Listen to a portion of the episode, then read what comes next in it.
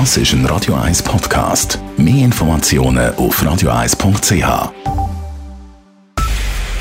Es ist 9 Uhr. Radio 1, der Tag in 3 Minuten. Mit dem Hannes Dickelmann. Nach zweieinhalb Jahren Corona-bedingter Pause ist heute in Davos die jüngste Ausgabe des Weltwirtschaftsforums WEF offiziell eröffnet worden. Die Eröffnungsreden hielten neben WEF-Gründer Klaus Schwab der ukrainische Präsident Volodymyr Zelensky und Bundespräsident Ignazio Cassis. Zelensky war per Video zugeschaltet und forderte in seiner Rede unter anderem noch strengere Sanktionen gegen Russland. Außenminister Cassis erklärte bei seinem Auftritt die Haltung der Schweiz im Ukraine-Konflikt.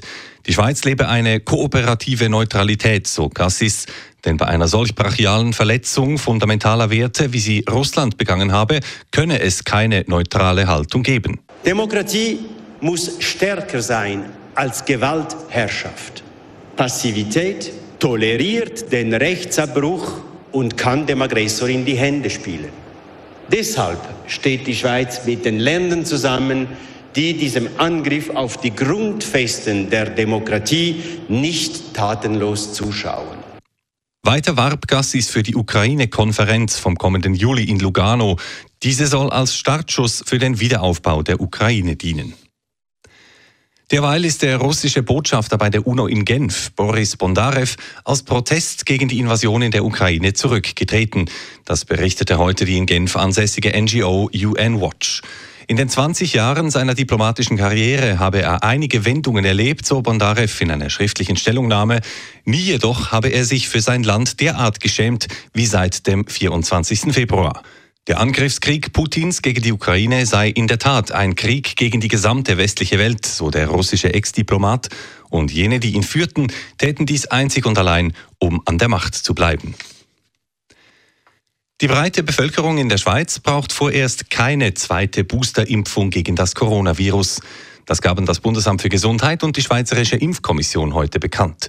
Wer vollständig geimpft oder genesen sei, sei laut aktuellen Daten noch immer gut gegen eine schwere Covid-Erkrankung geschützt, so die Behörden. Eine zweite Boosterimpfung empfehlen BAG und EKIF hingegen stark immungeschwächten Personen. Diese hätten auch weiter ein hohes Risiko, schwer zu erkranken. Die nächste Lagebeurteilung, auch für die Gesamtbevölkerung, werde es dann vor den Sommerferien geben.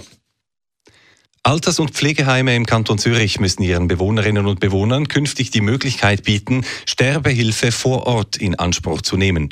Der Zürcher Kantonsrat hat einem entsprechenden Vorstoß von SP, Grünen und GLP heute knapp zugestimmt. Die Befürworter argumentierten, es sei belastend, wenn jemand, um zu sterben, sein vertrautes Umfeld verlassen müsse. SVP, EVP und EDU hatten erfolglos dafür plädiert, den Entscheid weiterhin den Heimen selbst zu überlassen. Gegen den Entscheid kann noch das Referendum ergriffen werden. Radio 1, Wetter. Nach dem quittrigen und nassen Ausklang vom Montag haben wir morgen Morgen wechselnde Bewölkung und zum Teil auch noch ein paar Regengüsse. Im Laufe des Tages wird es im Flachland dann aber immer freundlicher und wir sehen auch wieder die Sonne. Weiterhin zeitweise nass und gewitterig ist es vor allem über den Alpen. Die Temperaturen gehen jetzt in der Nacht zurück auf 14 Grad und morgen Dienstag ist es dann deutlich kühler als noch in den letzten Tagen mit etwa 17 Grad. Das war der Tag in 3 Minuten.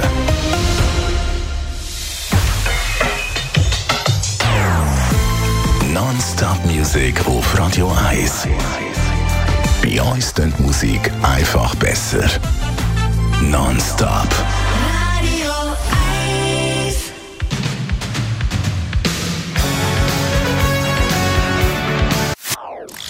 Das ist ein Radio 1 Podcast. Mehr Informationen auf radio1.ch.